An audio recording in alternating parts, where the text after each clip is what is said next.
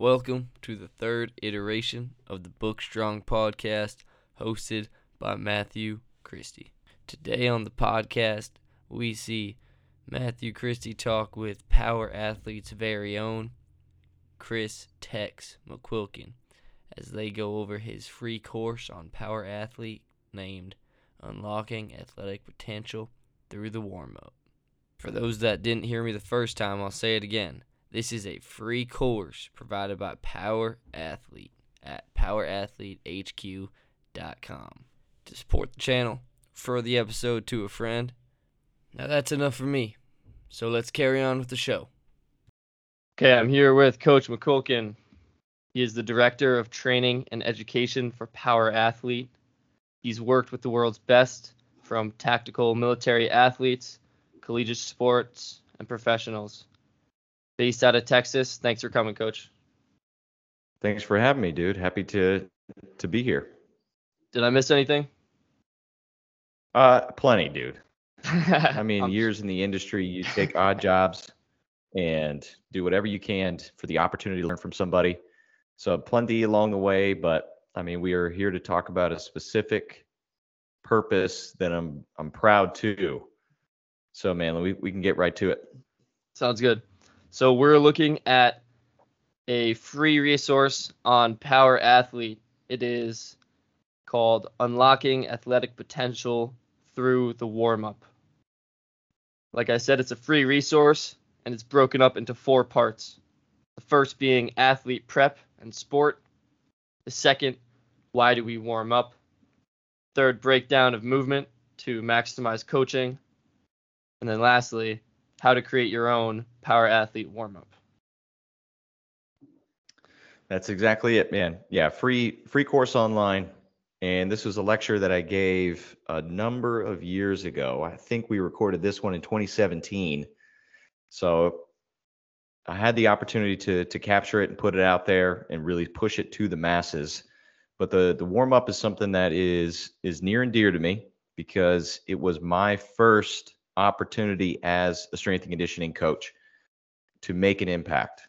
The warm up is the one consistent opportunity that every coach and athlete has. If we think about it through training, sport practice, competition, every single moment that we have, that first 10 to 15 minutes is your opportunity to unlock your athletic potential.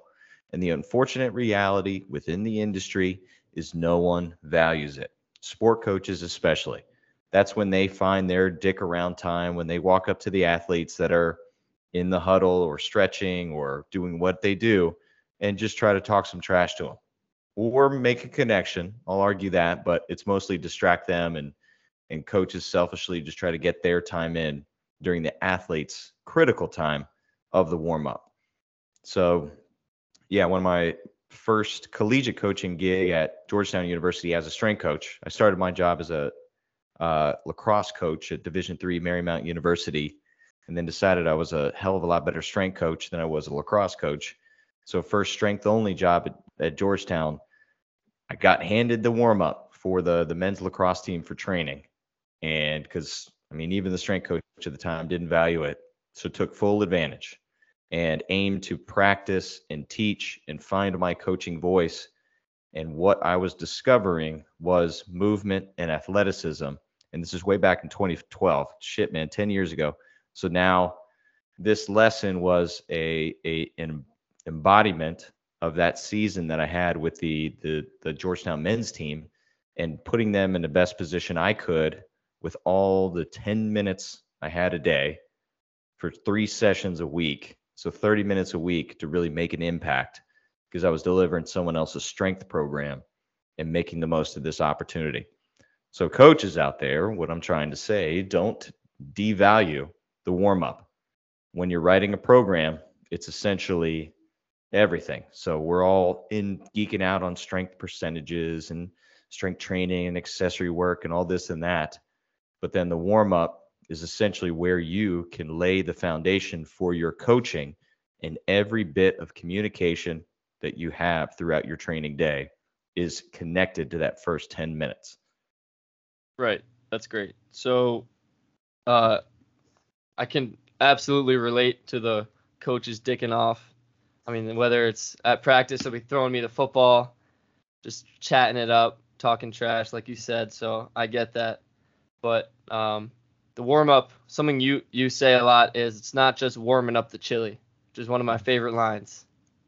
We yeah yeah getting your chili hot. So I picked that up from Coach Tim Cross when I was at University of Texas, and I mean it's something he always said when he saw the athletes getting down. And I mean Division One sports that's a job in itself. So athletes' energies up, down, and around. Especially we got 6 a.m. So Coach Cross had a lot of fun with that. So that was a, a nugget I picked up from him. And yeah, man, it, people like you can read the AC ACSM guidelines for warming up and then spit that off to your sport coach. But at the same time, like there's different aspects within the warm up that we need to prepare our athlete for. Yes, uh, you know, increasing stroke volume, blah blah blah, all the book stuff, man. But no, there's four different levels that we introduce in the course that the 10 minutes that you have a day connect to. And the first one is biomechanical efficiency. And any nerds out there, this is also known as intermuscular coordination. So, intermuscular coordination, this is when your bicep and your tricep learn they can actually work together to extend the elbow, or your quad and hamstring and glutes are learning about each other to execute a squat. Any athlete out there, think of your first time bench pressing and then how wobbly was the bar as you were trying to navigate and discover where your chest was and then press it back up? Or squatting for the first time and you got bambi legs all over the place. That is biomechanical inefficiency. So the warm up is our opportunity every single day to work on our basic coordination of moving through space. And if we're working with high school athletes hell even some college athletes they're a different person every single day meaning they hit growth spurts, they develop musculature. So that warm up is their opportunity to re-coordinate and recalibrate who they are as an athlete. Next up, we have neurological efficiency, also known for any book nerd, intramuscular coordination. This is motor units, rate encoding, number encoding, pattern encoding. But once our basic coordination is down, then we have the opportunity within our muscles to work on our expression of power and speed. So that's that intra where my biceps now dictate how much power that they can produce for the designated movement once my coordination is locked in there. So different form of coordination and I mean all more important when it comes to athletics because I have to apply a specific degree of force and power to accomplish my task. Right? I don't want to overshoot or overjump or miss time a jump to make a play on the ball. Or you know jump, not jump high enough even though i have the capability to i just misread it. Any misreading of the play or the ball or the tra- trajectory or the um start trying to think foot hunting football people down like the um tracking. tracking any of that misappropriate or misleveling someone's abilities like that is that's a failure of neurological efficiency. You've misread it. So we have the opportunity in the warm up to practice the umpteenth degree that an athlete needs to move to accomplish a specific task. And does um, that come out as the movement prep to the exercise you're going to be doing that day or a sport specific movement that an athlete will be doing in his sport? Well, with with a warm up, we don't necessarily have to have the balls in there. Like this could be an aspect of, you know, hey, I want you to jump to jump to the three yard line. So say we're on our goal line. Then they're thinking about how much task specific force it'll take to get to the three yard line. So it could be as simple as that, or you know, throwing a ball in there. Uh, I'm not mad at that, but then that gets into the more sports specific warm up that we got. Because as a strength coach, I got 10 minutes without the sport, without the ball, and then hand them off to the, the position coach to get their specific practice prep in, which is typically a routine. And we can get into routines later of how they're not the uh, the appropriate approach when training an athlete, but um, like it can be, but just a specific task that they need to execute and put forth umpteenth effort to accomplish. So they're not overshooting the three, they're not undershooting the three, they're getting to the three yard line, as a simple example. Um, next thing we're working on again is primal proficiency. And in the world of power athlete, how we define movement is primal movement patterns. So not primal is in like loincloth, paleo diet. Primal is in foundational, fundamental movement. And there are seven foundational movements from our perspective, four for the upper body and only three for the lower body. Four for the upper, we got a vertical push, like a push press, paired with a vertical pull, like strict pull up. Then we got a horizontal push, like a push up, and then a horizontal pull, like a bent over row. So those are the four foundational movements that our upper body can accomplish. Now, more fun is our lower body. I want you to imagine a pelvis is like a bowl of soup. So what I'm going to do, I'm going to have an imaginary axis of rotation coming through the right side and through the pelvis to the left side. I'm going to rotate and tilt that bowl of soup forwards and that's going to be an x axis of rotation in any form of hinge, squat, deadlift, Olympic weightlifting, and getting ready in our athletic position. That bilateral hinge action, that's one.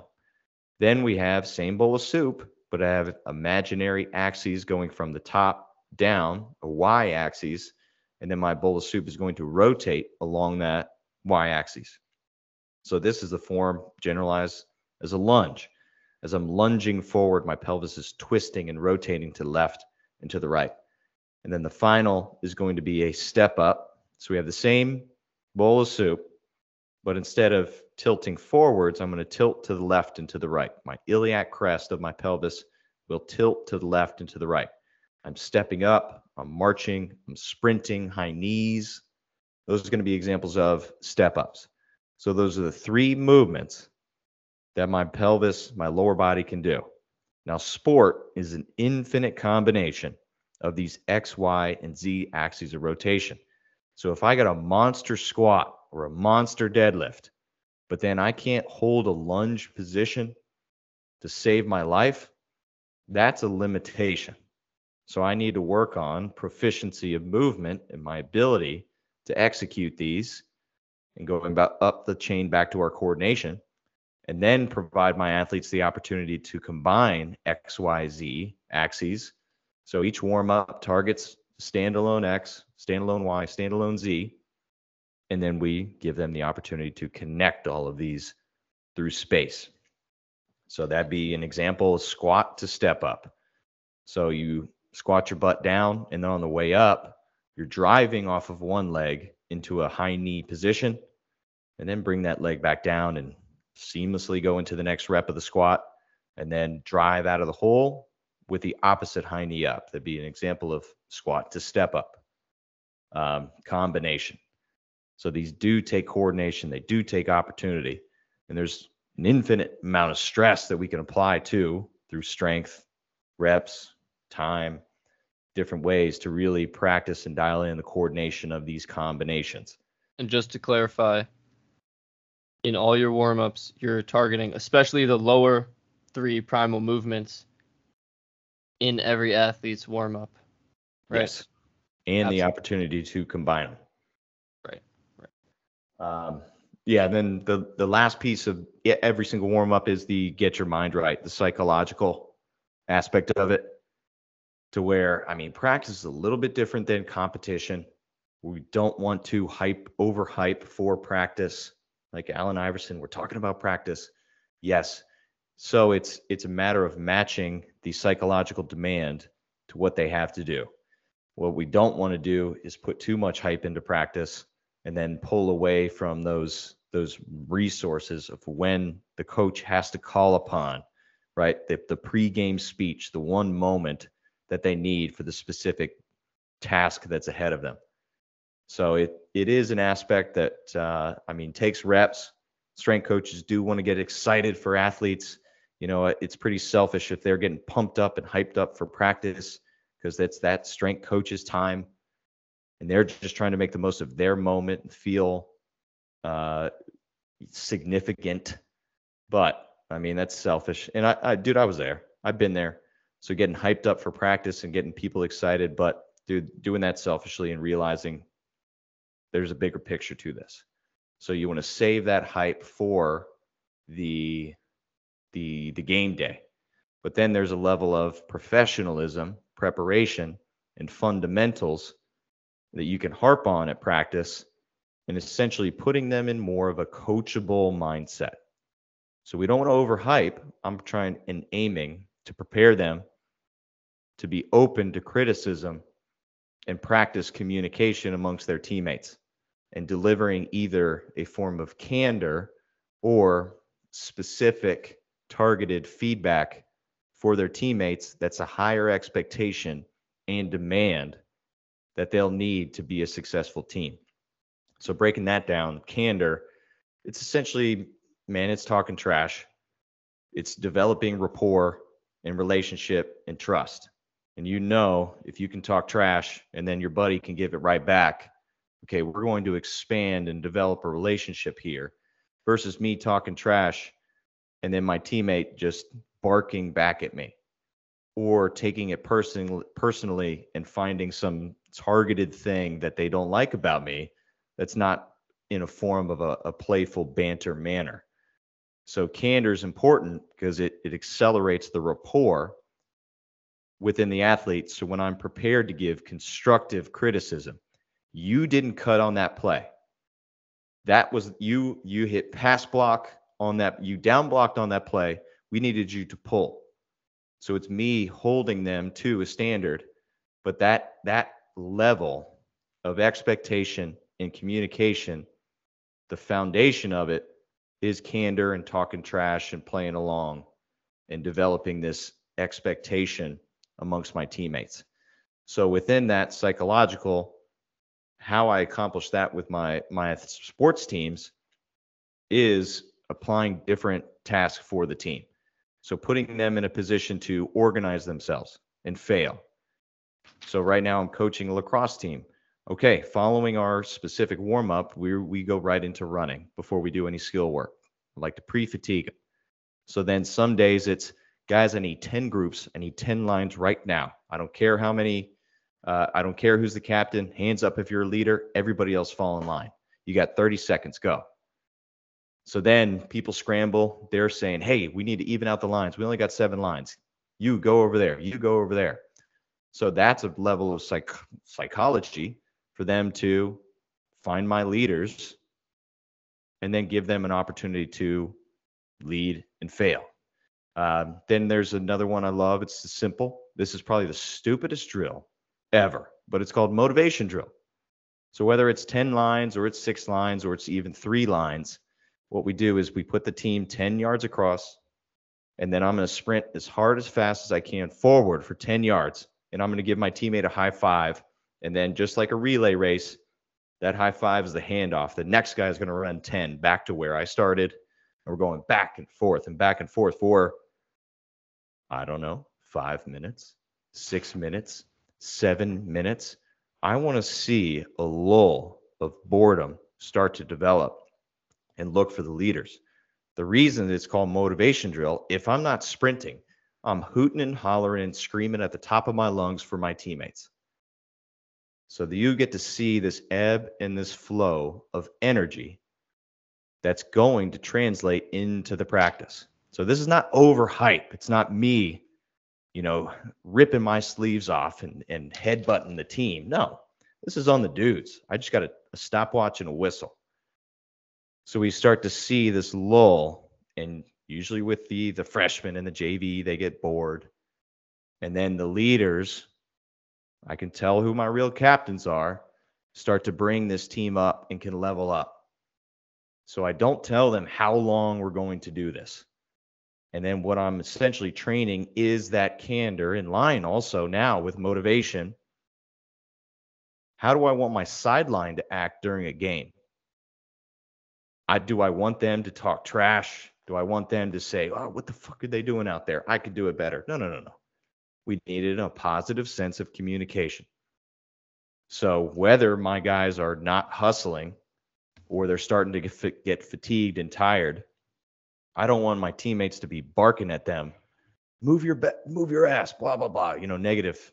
It's, "Hey, let's go. We got this. You can do this. Hey, pick it up. Almost done. Almost home." So it's training the language. And I put them in a position to fail, but then provide the feedback following, right? We do motivation drill once a week and usually takes the the fall ball, like this lacrosse, usually takes fall ball to really understand and, and let this sink in. Because man, it does get boring, it does get fatigued, it does get tired, but as much as it is conditioning, if anything, it's getting our mind right for how we want to communicate to each other in a game day, yes, but also throughout practice and into that session. So it's uh it's different tools like that that you just put them in a position to lead each other, talk trash, motivate, and create a little hype within this that's not this over aggression of, you know, hey, look at me, hey, look at me, uh, expression that some coaches lead to because they know yeah, shit, I only have 10 minutes to matter today at the warm up. Nah, long term thinking. A lot thrown at you, dude. That was a lot. And you took, uh, so what I was going to say was this the psychological factor portion was one of my favorites in the entire uh, course. Uh, I got the biggest takeaways from it, but you brought that to a level of communication and building teamwork before or between players that I've never even considered. And well, that yeah, that drill I got to go back and add some awesome. more.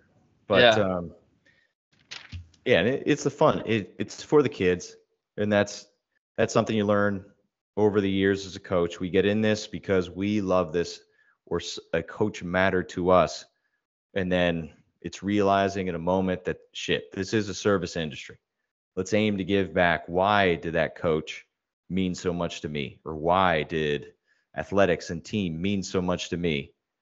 So then I can aim to put them in a position to to learn that same lesson versus, you know, scratch my own itch.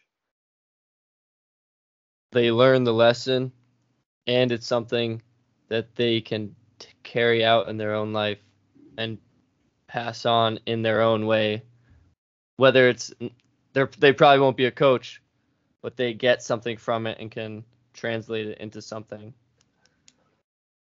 Yeah, and NCAA had it right, right? You go pro in something other than sports.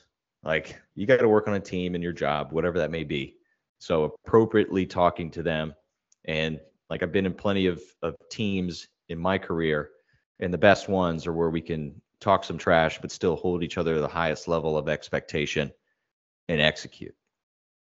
What I noticed was after, so I read this a couple weeks ago, and I, back to the psychological factors, I started looking at my warm up as a way to actually focus and concentrate on the, what I'm doing that day, kind of put my classes aside, put everything else that I'm doing aside, and focus on what I'm doing that day and it's changed my warm up in the small two week sample completely. It's changed my perspective on it. It's changed how I've done it.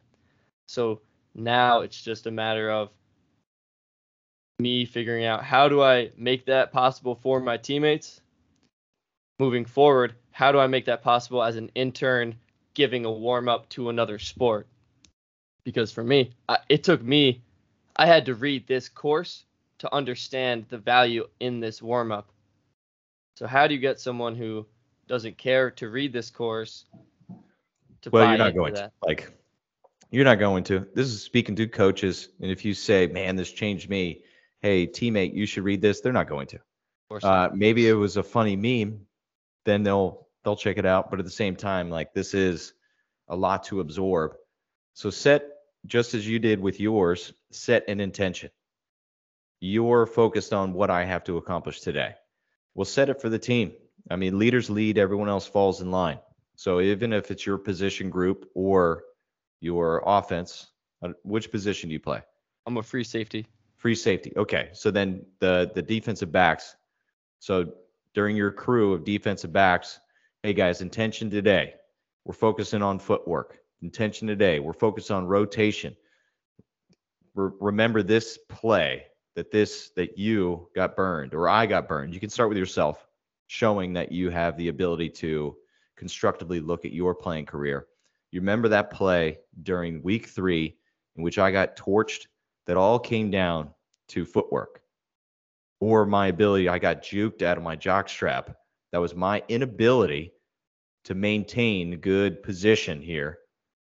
Or I remember that time that I failed to give help. I misread the assignment. I was one step slower, blah, blah, blah. So find a reason. Well, that our intention today is going to be focusing on footwork because I failed to do that in week four during the third quarter when I was hella tired and not in shape. So find a specific example, start with yourself, and then set the simplest of intentions. And aim then is for you to hold them accountable. If they're losing focus, a big thing with my team now during a warm up is this simple phrase. It's called reps, not steps. Imagine we're doing knee hugs going forward for 15 yards, and I do a knee hug right. I put that right foot down, and then I take one, two, three, four simple steps, and then do left knee hug. Aim reps, not steps. So over 15 yards, I'm getting 16 knee hugs or six.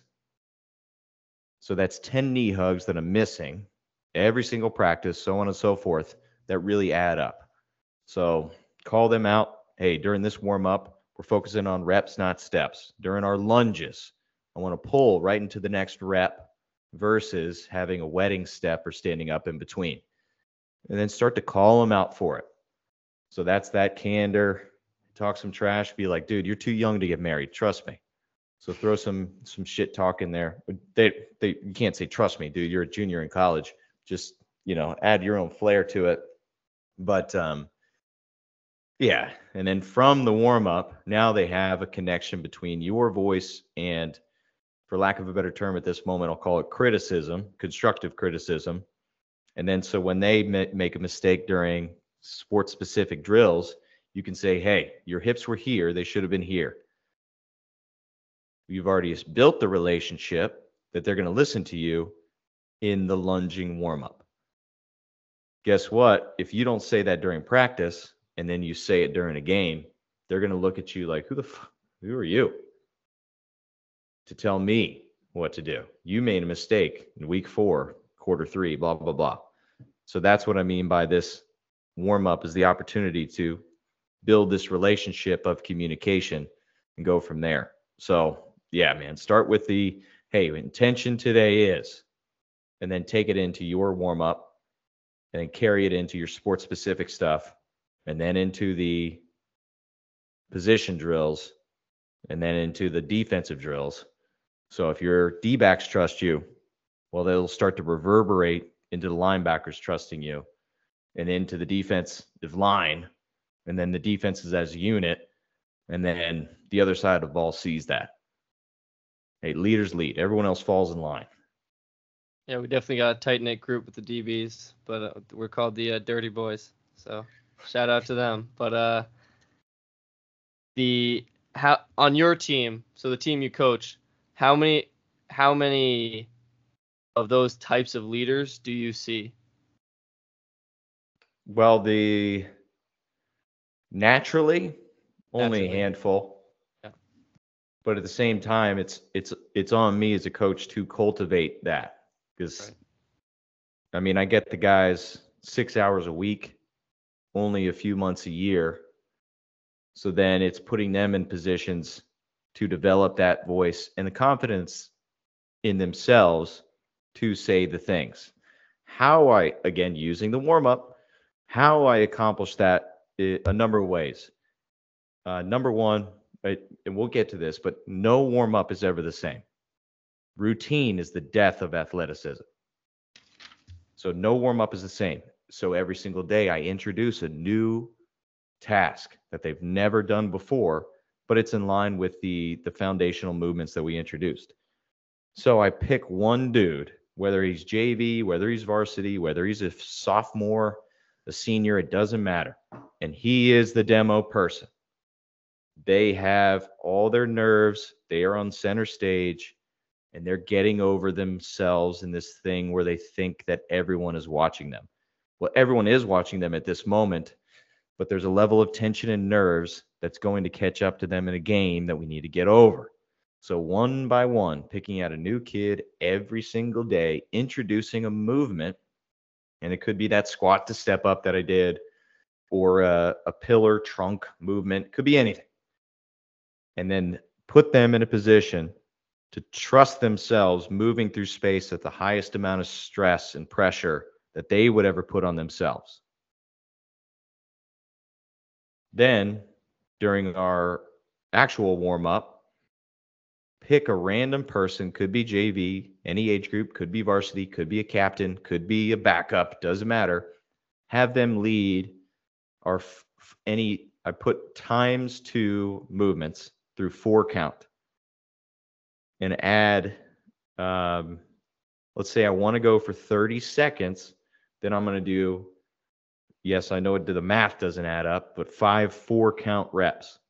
As an example of a push up, I'm going to start my up position down. So I have a leader say one, then they push up, two, then they go back down, three, and then finish the push up. And the team says one, then again, one, two, three, two, one, two, three. So add time. It's not me, coach, leading this. It's saying, all right, five, four count push ups on Cody. Ready, ready. And Cody leads.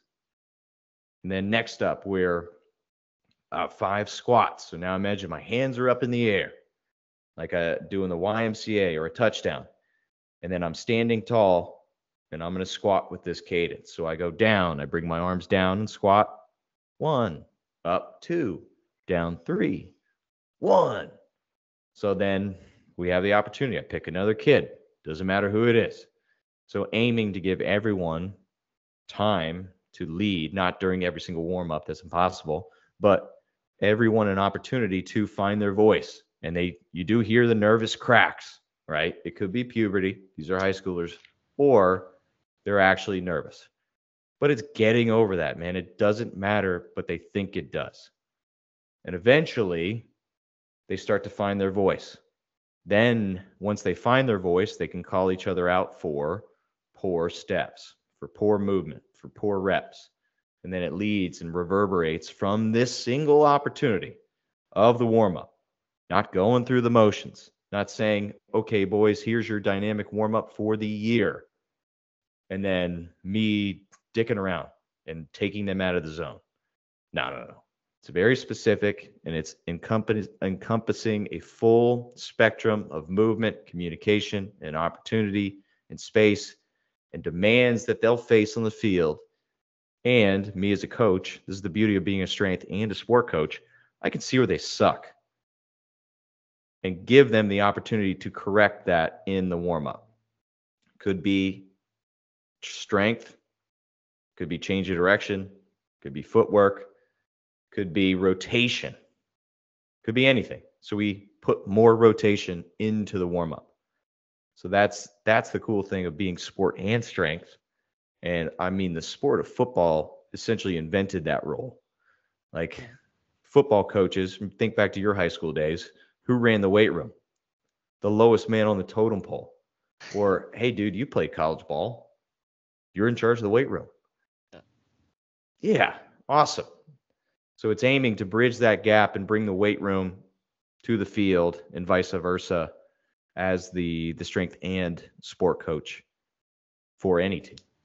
Also a good way for larger teams to actually get to know kids. You get a football team, 120 people, throw that freshman that doesn't talk, have them try to lead something in front of all the seniors, everyone that they don't want to talk to. They just want to keep their head down, you know. Mhm. And I mean, you learn a lot about the old upperclassmen. Say they do screw up. Sure. How are they going to respond? What are you doing? Stop it. Or they take control back over. I don't know if it's good or bad, but see how they they respond or encourage. Depends on the what the sport coaches want for the culture. I'm not saying one or the other.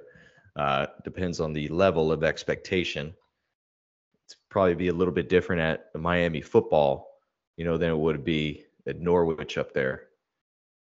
But hey, that's on the sport coach to create the culture.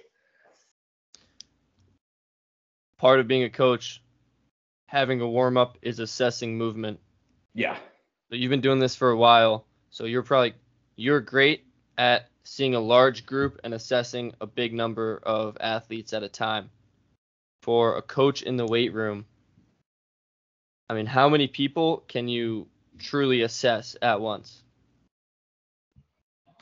Uh, for a beginner, uh, I, I mean, I'll I'll clarify. So when you're you set up a warm up so that you can assess people's movements and fix their limitations.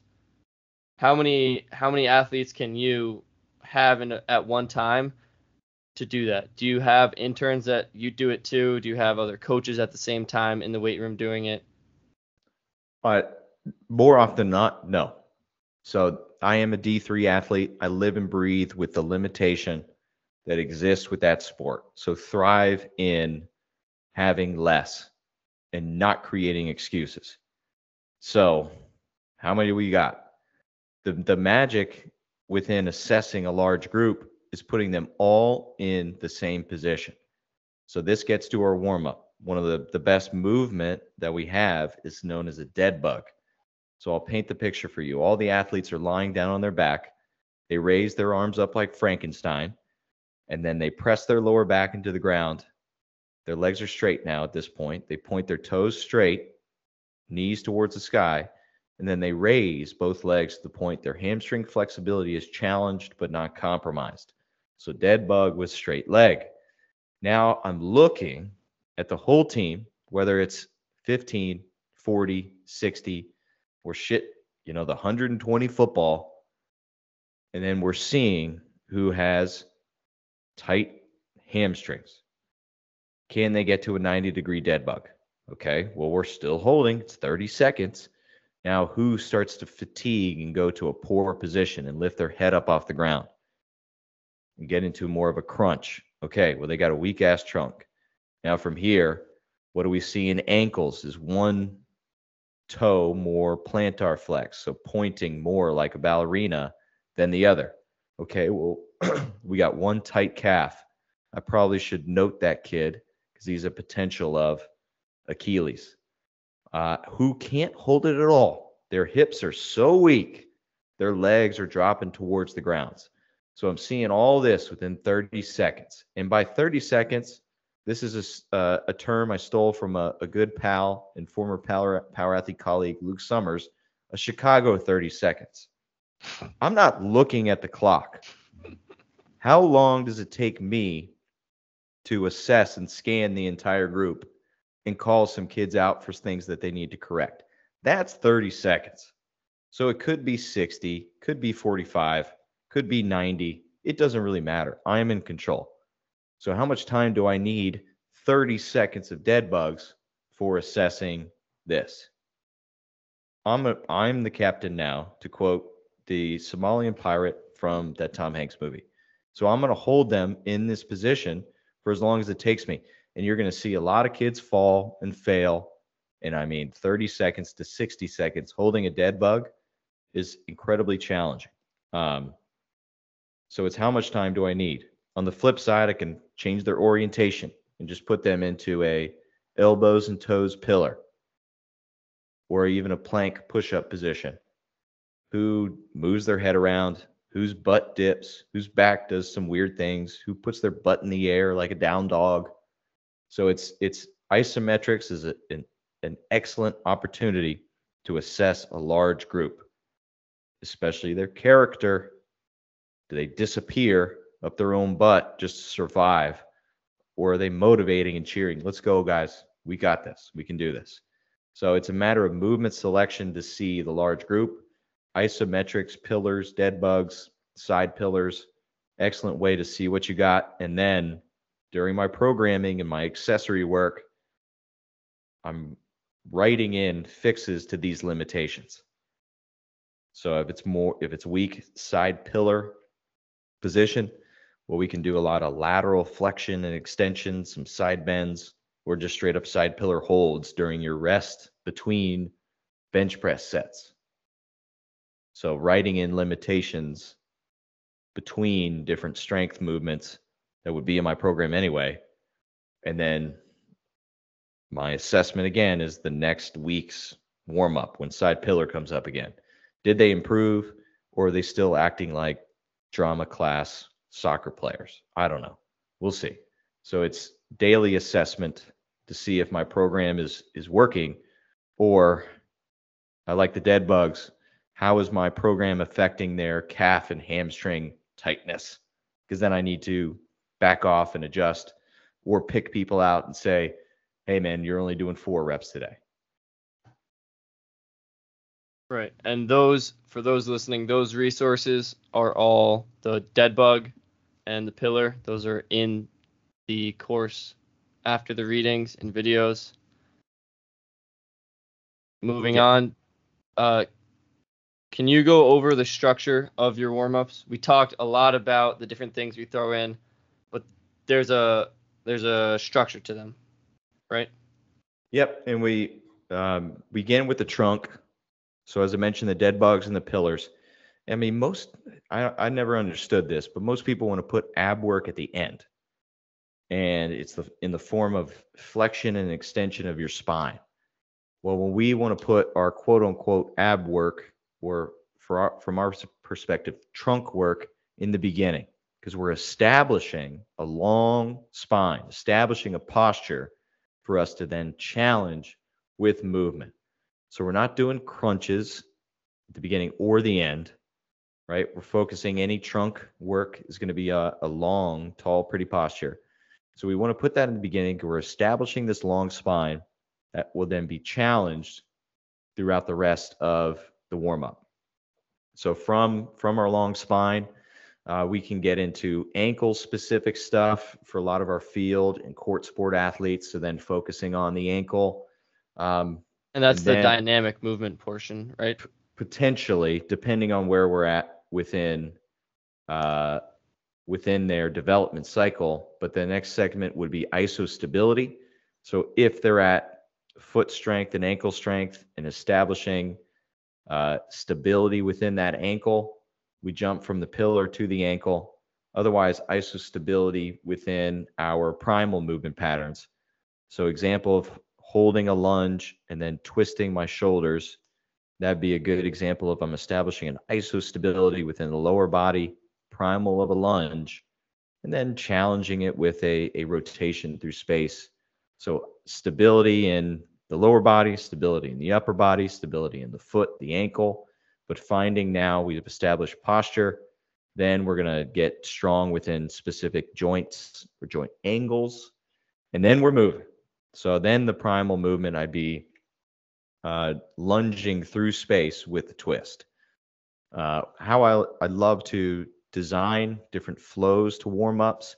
How my lax guys are doing it right now is they are uh, splitting the team apart from each other 15 yards, and then they're flowing and replacing each other. So imagine setting your sticks and gloves nice and pretty on your either the 45 or the 30 yard line, and then you begin your movement. So isostability in your own spot, and then you move across to replace where a teammate's once was, and then we're hitting either more movement or more isostability, and then um, using that space to go through. So uh, usually, man, four, five, six good movements and isostability things paired together. And then we get into energy systems. So, uh, sprints, explosivity, jumps. What is my sport require for said moment in time? So, if I'm Olympic weightlifting, a little bit different energy system than a lacrosse player. So I just need to get explosive for an instant, for a moment. If I'm an Olympic weightlifter, we still want to focus on athleticism for Olympic weightlifting. I will say that. So lunging, stepping, twisting, pulling, running for Olympic weightlifts. But in this moment, my training is explosive. I need to prepare for that. For lax, it's different planes of motion. For football, it should be a lot of rotation of the hips. Uh, so DBs, think about different drop steps that your coaches practice with you. I throw those in there, and I mean it's the intensity. It won't be at the level that you'll be able to hit during practice or uh, a game, but the energy system, its intent is that you're explosive. So, uh, yeah, linebackers could be some just, yeah, lateral step, downhill run, or forward step into turn and run. So, something for a moment, an instant that they'll need to spark and react that's specific to the demand that they'll have. Uh, it's not jumping jacks and monotonous long runs at this point. It's explosive and specific to what you would need at your best. You said that every day you're throwing something new at your athletes in their warm up. Mm-hmm. Over the years, you've probably gotten a pretty, pretty big Rolodex of exercises. Is this something that you just have up here, or is it some up here as in the head? Bad Well- podcasting, or is it something you have written down? How do you, how do you go through that? Well, th- this ties into the the Power Athlete Bluepr- Blueprint for Athleticism, and I gave you the foundational movements. Uh, adding to that, we also, not we, Power Athlete, but in the world of movement, there are three planes of motion. So sagittal plane, everything that you can do in a doorway or a squat rack. Then frontal plane, lateral step, left and right, jumping jacks in there, and then trans uh, transverse plane, rotational. So I have seven movements and three planes of motion to work with. As simple and as fundamental as we can make that. So it's not specific exercises, it's just combining Hmm. those three planes of motion or two primals or three primals or four primals. So Got it. getting into that. Right. Um, one farther look away, there's also when we talk about footwork, it's not uh, ladder dr- ladder drills or you know chopping feet and any of that. We simplify change of direction footwork as only four. There's only four different steps from our perspective that exist in all of sport. So I love to at this moment throwing in a step or two of these steps or three of these steps in a different combination and see how they react and see who's learning and not learning. So I can't tease you guys uh, too much, but the the four steps, simply put, and man, football is a beautiful example for this. So I'll use football, and the first step is a forward step. So imagine a running back in the backfield during a pass play. Their objective is a forward step because they're in pass protection, pass pro, and they need to protect their quarterback. It's not about the power that they have. It's about, okay, where do I need to go quickly and stop them for just one moment, one instant? So any running back that does a backward step, a false step during pass pro is probably going to run a, a mile, right? Depending on how bad the football coaches is. But so that forward step, it's quickness, it's very reactive, but it's not very strong and powerful. Then paired with that, I'm not going to call it a false step. I'm going to call it a plyo step. That step backwards to go forwards.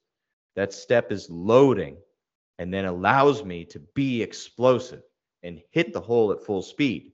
On the flip side of the coin, from the running back who's aiming to just be quick and get in the way, is the, the linebacker that's blitzing. So he can do the plyo step, step backwards to increase the momentum that he has, allowing himself more power to push through the offensive line and through the running back and then get to the quarterback. So they need that plyo step. It's not a matter of how quick they can hit the hole, it's how much power they have behind them to hit that hole. So that plyo step, that takes training. That forward step takes training. Our instinctive reaction to go forwards most likely is a plyo step. So I have to train the front step, the forward step. So it's a, a, difference in the literature. It's a difference between quickness and reactive ability. So quickness is important for goalies. It's important for the running back who doesn't know where the the the moment the blitzer is coming from. So all they have to do is get in the way. They don't have to freaking knock anybody out. But it takes practice and skill of of getting there. Now, our, our two other steps, I'll come back to this, but our two other steps, we have an open step. So I want you to think about defensive back for an example. So we have an open step. You're dropping in your back pedal, and then you realize, oh shit, he's he's going he's going full downfield. Uh, Cooper Kupp, I need to do my job. So an open step, you'd push off one leg, rotate your hips, and then go in the direction of whatever he he's running. So whether that open step is just 90 degrees, okay, I got to get to the flats, or it's 180 degrees, I got to turn my butt around and run. It's my hips are opening up in space. Final step is a crossover step.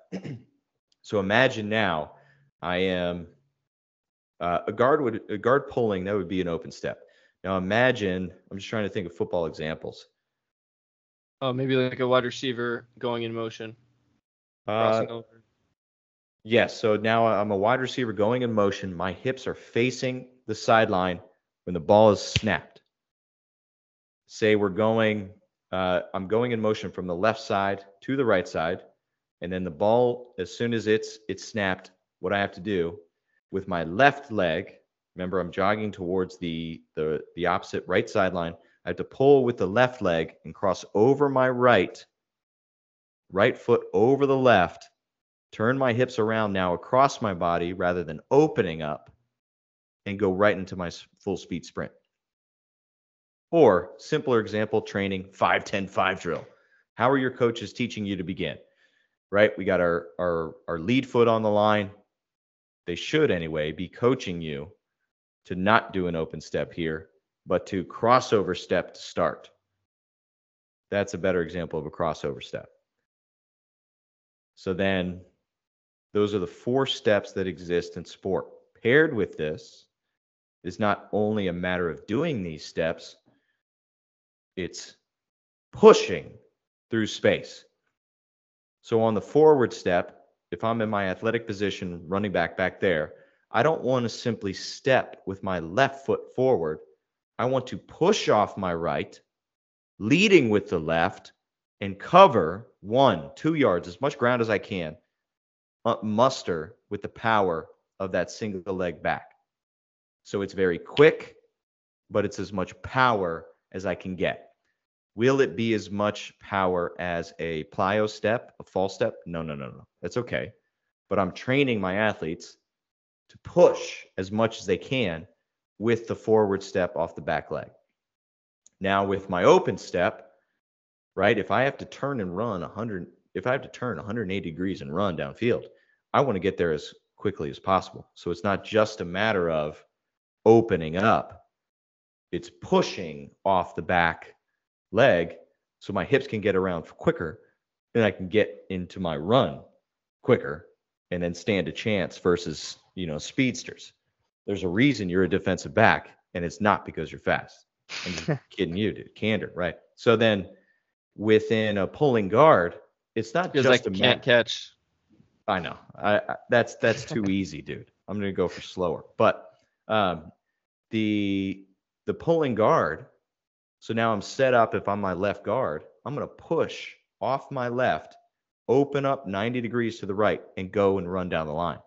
So rather than just stepping open, I now push and I'm one yard ahead of where I would be, which gives my running back more time because I have now more space and then can do do some dirty work as an offensive lineman and get to the next level quicker.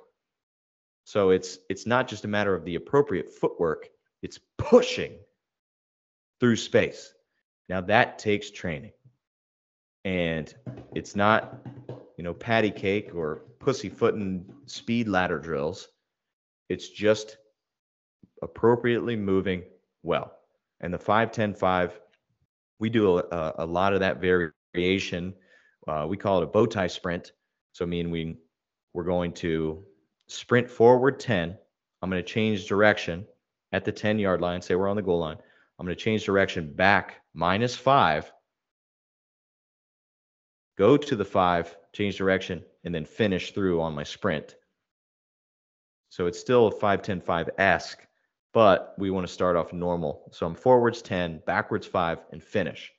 When I change direction, this is this is a challenge that I had with my team, which I, I, it can exist elsewhere, is the guys were ambi-turners. Have you ever seen Zoolander? No, I haven't. Dude, I first off. Scott Caulfield, you're fired for not training your athletes on movies. Second off, Zoolander, it's a it's a male model movie. It's a comedy. It's meant to be ridiculous, but they have a term in there called an ambi-turner. So imagine a male model on the runway only with the ability to turn right. As soon as he's asked to turn left, he has to go all the way around right to then make a left turn. It's ridiculous, but athletes do it all the time. So, say we're doing that bow tie sprint, they sprint forwards and then they change direction at the 10 with their right leg. And then they rotate. So, then when they have to change direction at the five yard line, it's their right leg again and then they finish. So, their left leg is not getting any training and change of direction. So, their ambi-turners took some work to get them now to do that. So bow tie sprint objective always face south. So then I'm hitting my right leg and then I'm hitting my left leg and then I'm finishing. But within that, this is 5 10 5 work. 5 10 5 should be a crossover step to start. And then you're covering five yards. And as you plant with your outside leg, it should be a crossover step to now come across the line. So watch, go back and film yourself doing a 5 10 5 and then observe your footwork and seeing are you hitting your line and then performing an open step slower. So hit the crossover steps on that 5 10 5. Um, I would I hear, you know, if if they're clocking it, ambi-turning is faster with your dominant leg, but now we get to get into, and I mean, there's some of this in the the course, training versus testing. Right? If we're testing and it means something and it matters, do whatever the hell you can to get the fastest. Performance first. If we're actually training and I want to improve, then we're going to hit right and left versus, you know, what's the fastest all the damn time. So then, if you're training these guys, are you having them go one on one, or you do, having them do it one at a time? Uh, well, during the warm up, we're running the full. Everybody's running. Yeah. So split the groups into two. Group one go, group two go, and hitting as much coaching as I can. And here's a tip for coaching: telling somebody individually when I got a team of 50 people, waste. I can tell them by screaming it at 50 people, hey, toes forward, crossover step. You're picking up that lead foot so I can announce to the whole team what's a mistake somebody's making, and then they aim to correct it, whether they were making that mistake or not. Um, so note on that. But then during competition time, if we get the opportunity, yeah, split the groups up, and then it's a, a different form of reaction rather than reacting me, coach, and whistle. It's it's like a high five. So imagine you and I are doing five, ten fives both of our lead foots are on there.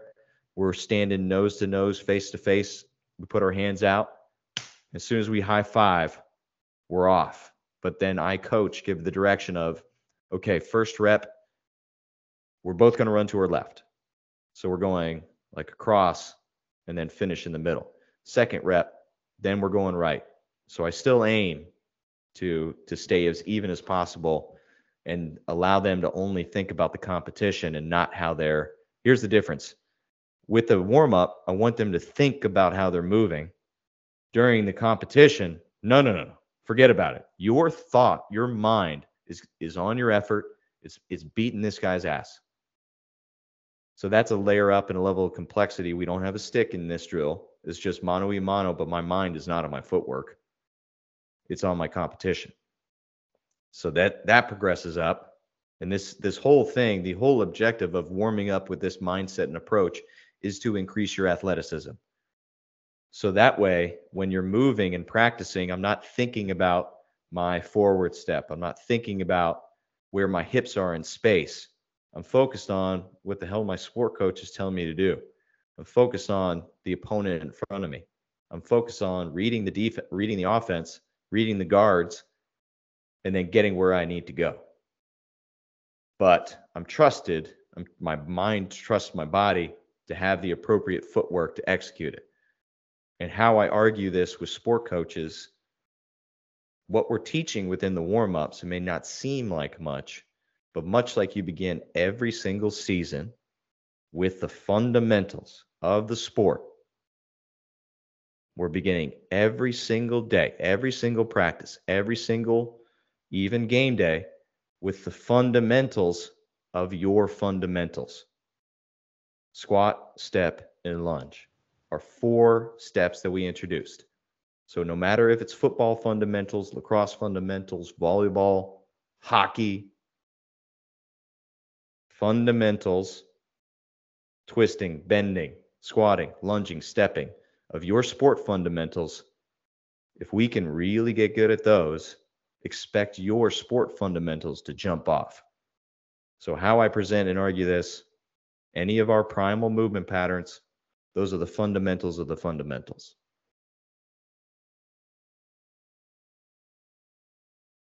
Coach, thank you so much for going over the warm up. Um, oh, yeah. I, I just have a couple questions, completely unrelated. I like to ask all the coaches these things. Before you joined Power Athlete in 2012, did you see yourself doing anything that you're doing right now?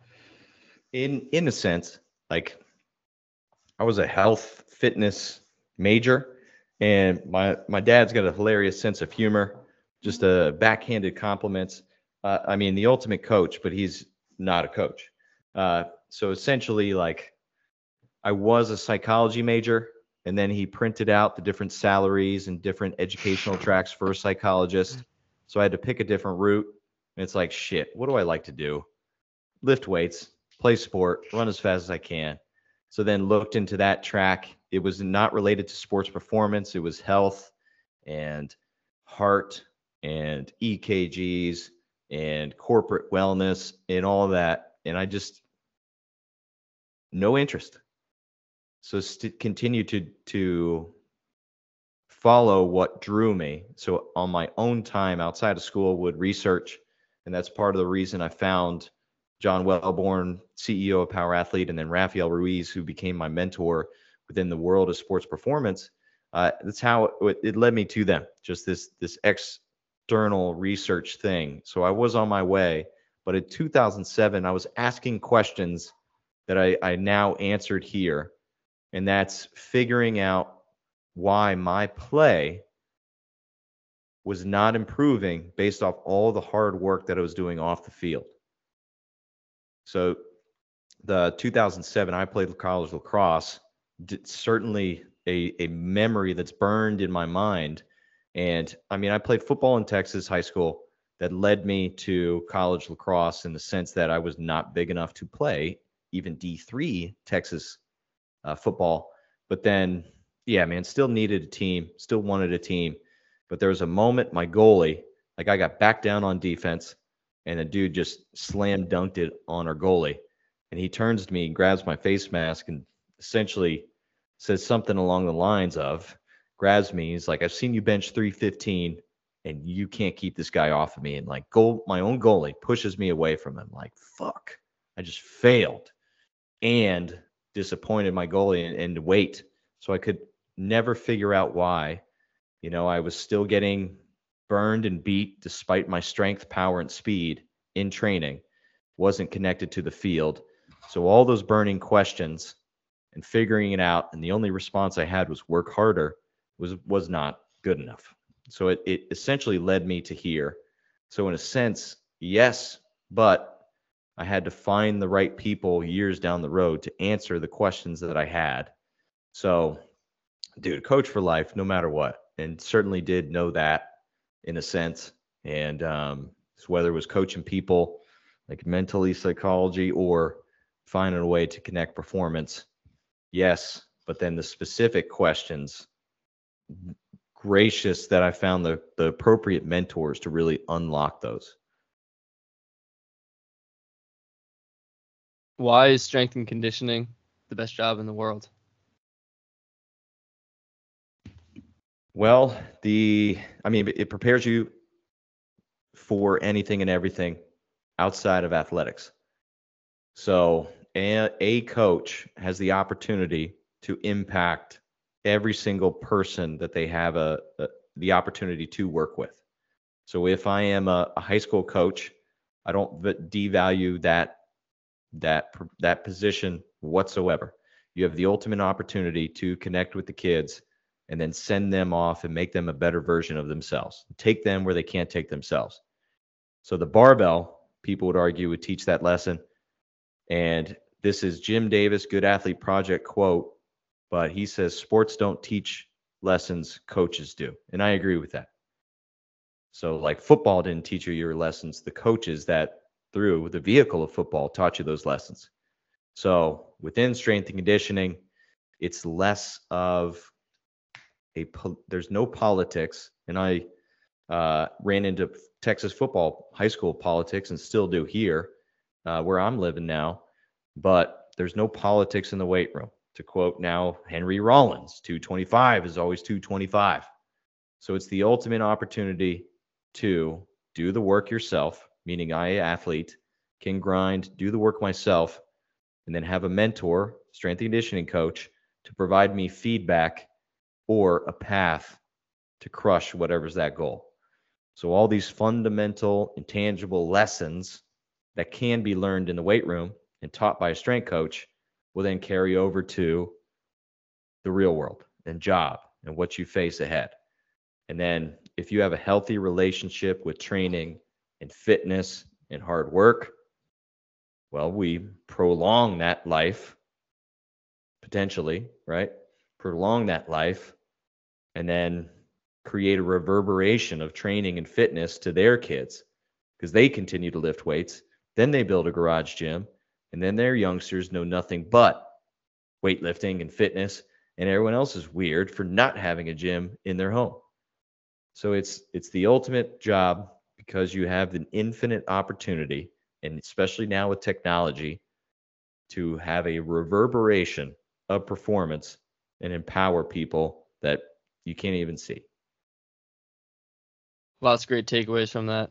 Coach McQuilkin, thanks for coming. Yeah, dude, thanks for having me, man. Good luck connecting and leading. And shit, man, you're in an excellent opportunity. That concludes our episode with Chris Tex McQuilkin at Power Athlete. And if you've made it this far, please check out Power Athlete Radio. That is the podcast hosted by Power Athletes John Welbourn and Coach McQuilkin, who we just spoke to.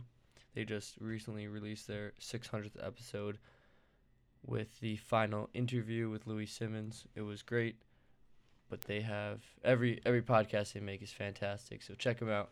And in the words of Power Athlete, move the dirt. Some days you might bring a spoon, some days you might bring a shovel, but every day make progress. See you next time.